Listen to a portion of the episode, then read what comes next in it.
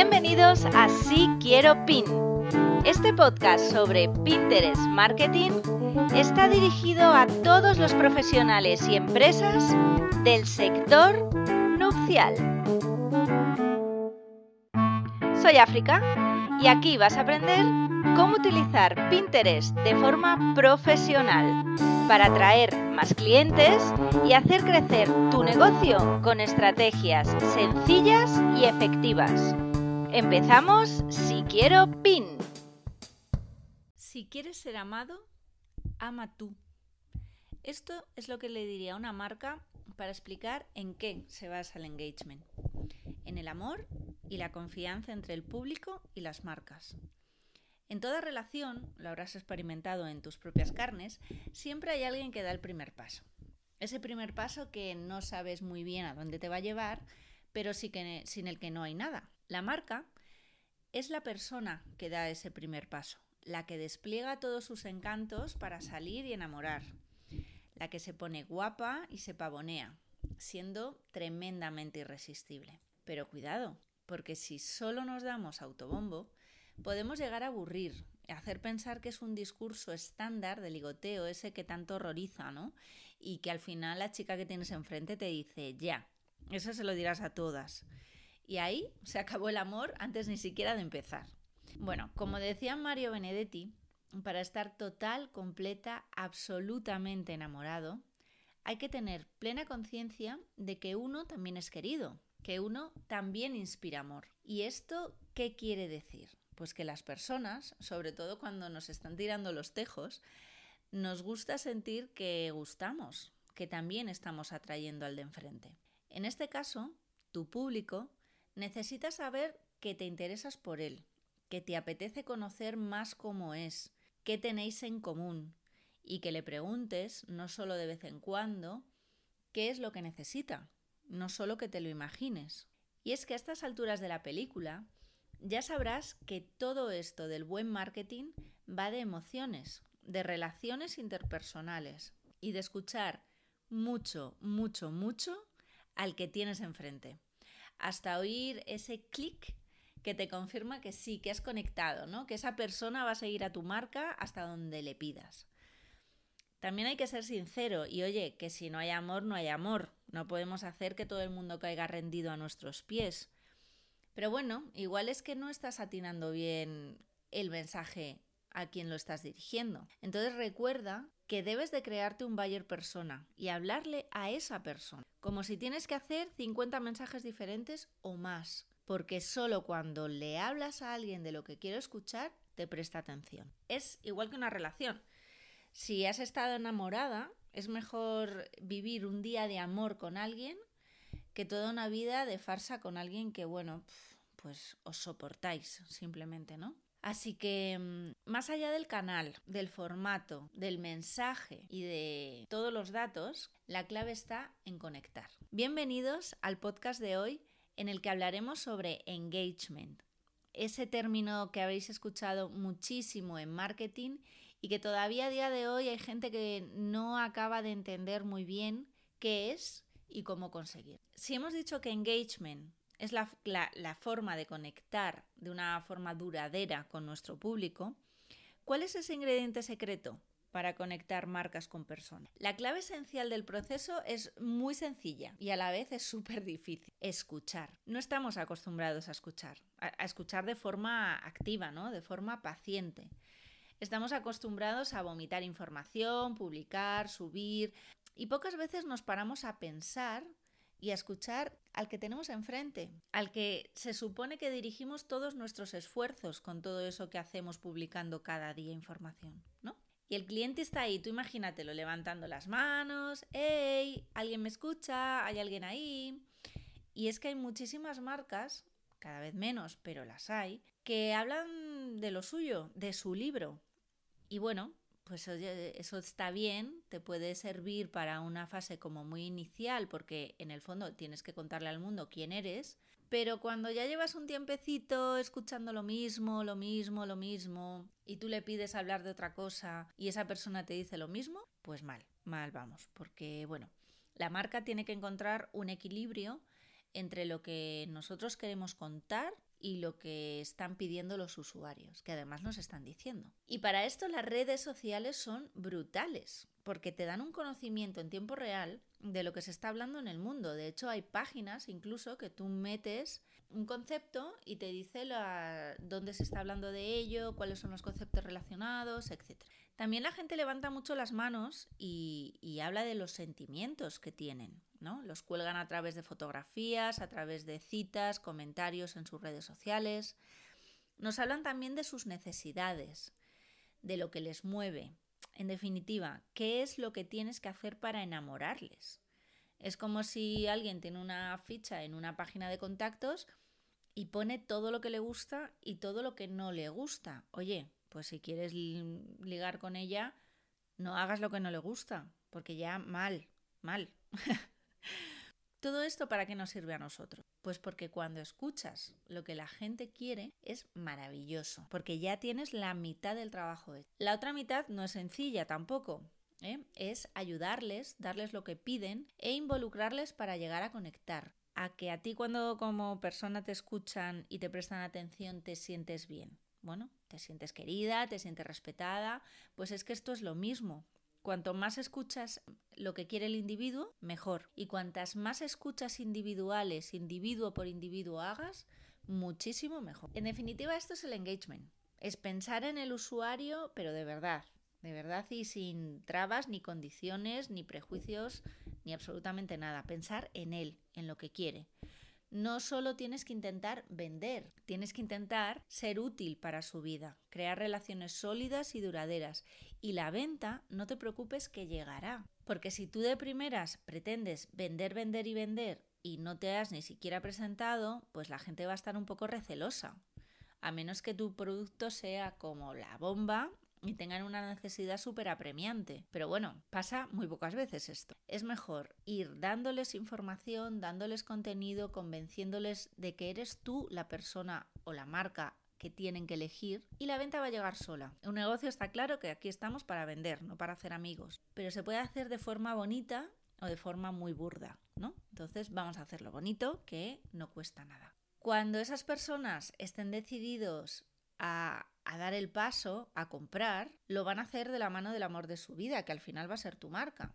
Entonces ganas tú y ganan ellos. En Pinterest, fíjate, puedes llegar a medir el engagement de todos tus pines. Esto incluye los pines que han guardado, los close-up, los clics que se han hecho en los enlaces, incluso hasta la forma de deslizar que han hecho de las imágenes de los carruseles, los pines estos que tienen varias imágenes. Todas las formas en las que los pinners interactúan con el contenido que tú les ofreces. Entonces, bueno, ¿cómo podemos conectar con nuestra comunidad en Pinterest? Vámonos a ya algún ejemplo concreto. Pues conectar con tu comunidad en Pinterest, eh, la verdad es que es súper sencillo de poner en marcha, ¿vale? Puedes hacerlo de varias maneras. Mira, puedes hacer partícipe a tu comunidad, preguntándoles e involucrándoles en alguna acción. Por ejemplo, si tienes una floristería, y ha subido un vídeo enseñando cómo hacer una coronita de estas ideales de flores para las niñas de las arras, por ejemplo, pues podrías pedir a tu comunidad que probasen hacerlo en sus casas y vinculasen ese pin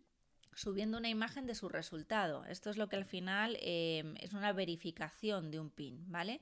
Alguien ha lanzado un tutorial, tú lo has hecho en tu casa y pones la demostración de cómo te ha quedado a ti. De hecho, buscad pines verificados en Pinterest porque hay, hay pines realmente divertidos. La gente en Pinterest tiene muchísimo humor. ¿eh? no, le importa reírse de sus resultados si no le ha salido perfecto. Pero, pero bueno, hay cosas bastante curiosas.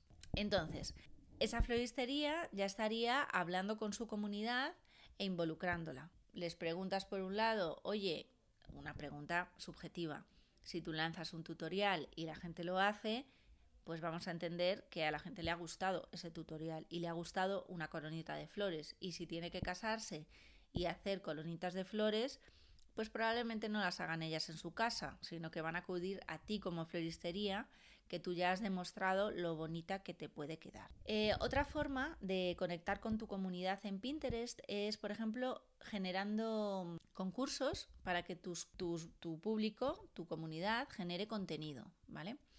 Si fueras, por ejemplo, una wedding planner, lanzas un pin sobre las tradiciones que hay en una boda. Pues la típica de cómo llevar algo nuevo, algo viejo, algo azul y algo usado. Bueno, pues tú puedes montar un concurso para tu comunidad y que generen pines mostrando cómo incorporarían el elemento azul en su día. Eh, le vas a pedir que, que pongan en su descripción un hashtag, por ejemplo, hashtag si quiero azul. Así, búscate un hashtag único para ese concurso, así puedes rastrear mucho más fácil eh, todos los pines relacionados. Y con todos estos pines que tu comunidad va, va a generar, te puedes hacer un tablero exclusivo en donde meterlos todos y así, por un lado, le vas a dar voz a la creatividad de tu comunidad y a generar un sentimiento de pertenencia. Y bueno, incluso un debate, porque seguramente hay muchísima gente que incorporará eh, la parte azul pues en el bordado del forro de, la enagua del vestido o en la suela de los zapatos, en los zapatos mismos, en el ramo. O sea, puedes trabajar muchísimos aspectos de cómo incorporar algo dentro del día de una boda. Y tú también puedes dar ideas a la vez. Incluso ese concurso puede tener unos ganadores, puedes enviar pues un ebook de kit de emergencia para el día de la boda, para la novia son cosas como súper útiles y que tu comunidad pues lo va a agradecer. El esfuerzo no es muy grande, le has pedido que suba una foto de cómo ellos incorporarían algo, o sea, no es un grandísimo esfuerzo. Y la recompensa, pues es que su pin sea visto, visualización y además, pues un pequeño regalito que le puedes hacer que a ti te va a costar cero de tiempo. Otra forma de incorporar a la comunidad, por ejemplo, es respondiendo a los mensajes que te dejen y a todos los comentarios. Lo ideal es que respondas todo, lo bueno y lo malo. Utiliza lo malo para crecer, para incorporarlo, da las gracias a tu comunidad porque se haya molestado en comentarlo y utiliza lo bueno para destacarlo. En Pinterest hay una pestaña específica para generar este tipo de engagement con tu comunidad y podrás usarla si tienes una cuenta de empresa, si has verificado la web y si tu cuenta tiene más de 10 comentarios. Que bueno, en realidad esto es bastante sencillo de conseguir. Esta pestaña la puedes encontrar en el menú superior, donde está la barra de búsqueda, en la zona de la derecha, ¿vale? Va a aparecer un iconito de un megáfono, un megáfono de estos de mano, y si pinchas se te va a desplegar un entorno único en el que vas a poder ver todos los mensajes que se hayan hecho en cualquiera de tus pines, ¿vale? Ahí puedes darle también al me gusta, eliminar comentarios, etc. Bueno, esta, esta pestaña está dividida como en tres secciones. Por un lado vas a encontrar eh, comentarios y las fotos que agregaron otras personas a tus pines. También puedes encontrar cuáles son los, que, los comentarios que ya has leído o los que no has leído. Y en otra sección, si seleccionas el filtro de fotos o comentarios en la parte de, de arriba, vas a ver solo fotos o comentarios que hayas seleccionado. Ahí vas a poder ver las métricas detalladas sobre este pin y tienes la opción de activar o desactivar la posibilidad de que las personas comenten o, agreguen más fotos a tus pines. Esto pues te va a resultar de bastante ayuda para ver si un pin está gustando, si no está gustando, si lo consideran útil o incluso lo consideran ofensivo. ¿Vale? Estate abierto a todo lo que te diga tu comunidad, porque toda la información va a ser útil para ti. Bueno, ¿y cómo podemos medir el engagement? Podemos medir la repetición de la interacción de los usuarios con nuestra marca desde varios puntos de vista. Siempre busca aquella métrica que esté alineada con tus objetivos, esos objetivos que te has tenido ya que fijar eh, al principio cuando hiciste tu estrategia. Pues por ejemplo, si tus objetivos es incrementar el número de visitas a las web, pues una de tu métrica va a ser la visita a tu web. Ahí puedes diferenciar, por ejemplo, en usuarios nuevos o usuarios eh, repetidores. Si ves que un usuario único repite durante días diferentes visitas a tu web, pues bueno, eso es que estás haciendo bien la parte de engagement con ese tipo de usuario, por ejemplo. También puedes medir otro tipo de cosas, como la permanencia en una web. Cuanto más permanezca alguien en una web, eso nos puede dar a entender que más usuario de, o sea, qué más contenido de calidad estamos poniendo. El contenido que tenemos es interesante o los productos que tenemos gustan, ¿vale? Por ejemplo. Otra métrica podría ser la tasa de rebote. Bueno, ojo, porque esto en función de lo que, de lo que seas, me explico. Por ejemplo, si tú eres un blog y has eh, pues lanzado un pin que redirecciona a un artículo, lo normal es que el usuario entre, lea el artículo y se vaya. O sea, vas a tener una tasa de rebote muy alta. ¿Eso quiere decir que no has conseguido tu objetivo o que lo estás haciendo mal? No, porque la gente va porque le ha interesado un artículo concreto. Es como en, los, en las páginas de los medios, tienen una tasa de rebote altísima. Pero bueno, porque la gente entra, lee lo que le interesa y sale. Otra de las métricas podría ser el número de páginas visitadas. A más páginas visitadas, mayor tiempo en tu, en tu web, en tu plataforma, en tu blog, mayor contenido de calidad, en teoría, estás dando. Otra métrica podría ser si el usuario se suscribe a tu newsletter, si se ha bajado algún recurso gratuito o se ha suscrito en algún producto de pago que tengas. Em, vas a tener casi tantos tipos de métricas como objetivos te hayas podido marcar, ¿vale? Mi recomendación es, en vez de perderte en todos los datos, elige las métricas que realmente van a aportar valor a tu estrategia. Aquellas métricas que si son malas vas a poder accionar alguna palanca para generar un cambio y virarlas a positivo. Compara siempre las mismas métricas entre sí, en periodos diferentes, pero no intentes comparar peras con manzanas, porque entonces no vas a entender nada. Y bueno, vamos a ir terminando ya el capítulo de hoy y quiero que entiendas algo práctico. ¿Para qué me sirve medir? El engagement. Entender los datos siempre sirven para lo mismo, para mejorar. Y a nivel práctico también puede servirte para otras cosas. Pues pueden servirte para entender y descubrir qué le gustan a las personas que tienes delante, a tu audiencia. Averiguar con qué contenidos se sienten más identificados y cuáles te funcionan mejor, para poder replicarlos desde otro punto de vista en un futuro. Por ejemplo, si eres un catering y te está funcionando súper bien, pues una serie de post que estás poniendo de eh, entrantes fríos y entrantes calientes para un cóctel de verano. Puedes seguir trabajando sobre esa temática en un futuro y así estarás generando contenido contenido y sabes que además que es contenido que gusta. También te puede servir para entender cómo esas personas interactúan con tu marca. Esto quiere decir a través de qué canal les gustas que les hablen, a qué día, a qué hora. Ahora mismo las analíticas nos están dando información súper valiosa y segmentada incluso por cada franja horaria. Esto tiene mucho sentido, pues eh, si analizas bien tus datos, para publicar a la hora en la que mejor se vaya a leer ese contenido tuyo. En el capítulo anterior hablábamos del tiempo de vigencia que tiene la información en cada red social, así que si tú estás publicando a las 8 de la mañana, pero tu audiencia te está leyendo a las 10, lo que hayas publicado a las 8 de la mañana no le va a llegar. Entonces intenta publicar a las 10 menos 5 para que, ¡pum!, en cuanto abran esa red social, pues ese contenido esté de los primeros en, en su feed. También sirve para generar oportunidades y consolidar la confianza y la cercanía. También para que promuevas tú como marca interacciones constantes Sirve también para promover interacciones constantes. Por ejemplo, si tú eres una tienda multimarca que vende vestidos de novia y vestidos de invitadas, pues puedes sacar cada viernes, por ejemplo, eh, look invitada, pues en función de la temporada en la que estés. O adelantarte a la temporada, que en Pinterest pues es mm, bastante beneficioso. Looks de invitadas para bodas de invierno. Yo estaría ya machacando con ese tema. También te sirve para ser constante en el marketing de contenidos de tu marca. Sabemos ya que en Pinterest te he contado que se premia la constancia, la perseverancia, el publicar todos los días. Si puedes publicar por la mañana y por la tarde, mejor. Entonces, cuando tú te planifiques cuáles son tus objetivos de engagement, por favor ten en cuenta que publicar contenido diario en Pinterest va a hacer que generes muchísimo más engagement con todo tu público, con tu audiencia. Bueno, espero que os haya quedado claro más o menos cuál es el concepto de, engagement. Para terminar, mira, voy a contaros una anécdota que me, que me sucedió cuando trabajaba en agencias de publicidad. Bueno, estábamos un día en una mega reunión con un cliente bastante importante, varias agencias, y estábamos viendo los resultados de una campaña que, que, habíamos lanzado. Y entonces, pues bueno, la directora de marketing pidió los resultados, habían visto que bueno, los resultados eh, estaban bastante bien, y va y salta Eh, entonces, ¿puedo decir ya internamente que la marca ha conseguido el famoso engagement con sus clientes? Claro, típica pregunta que hace mudecer a la sala.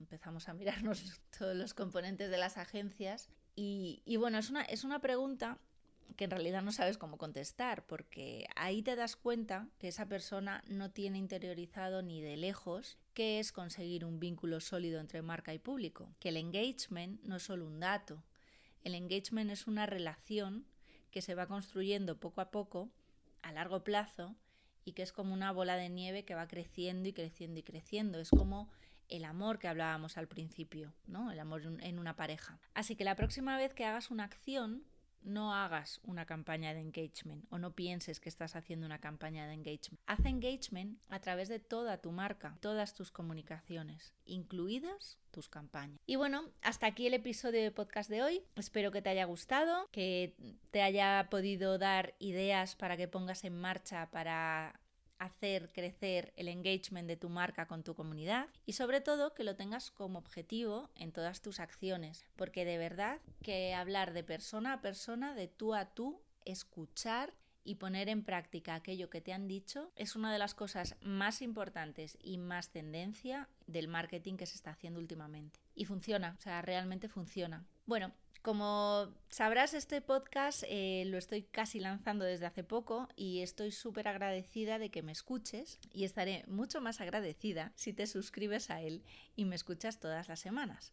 Puedes hacerlo en tus plataformas preferidas. Estamos en Spotify, estamos en iTunes, en iBox y si te metes en Anchor, que te dejo el enlace en la descripción, también podrás ver que otras plataformas están publicando ahora mismo nuestro podcast. También puedes eh, escucharlo a través de mi web de siquieropin.com y te puedes suscribir a la newsletter para que te llegue directamente a tu correo todos los meses. Ahí te llegará un resumen de cuatro capítulos. Si te gusta, también te invito a que lo compartas entre tus colegas. Em, el objetivo de, de Quiero Pin es enriquecer a los profesionales de las bodas y al sector nupcial, a todas esas marcas que ahora mismo pues lo estamos pasando un poquito mal. Entonces, bueno, pues darles nuevas herramientas a ti y a tus colegas de profesión para que podamos revitalizar eh, este negocio nuestro que es tan, tan bonito. Si tienes alguna duda o cualquier sugerencia para el podcast, me puedes escribir a africa.siquieropin.com. Muchas gracias,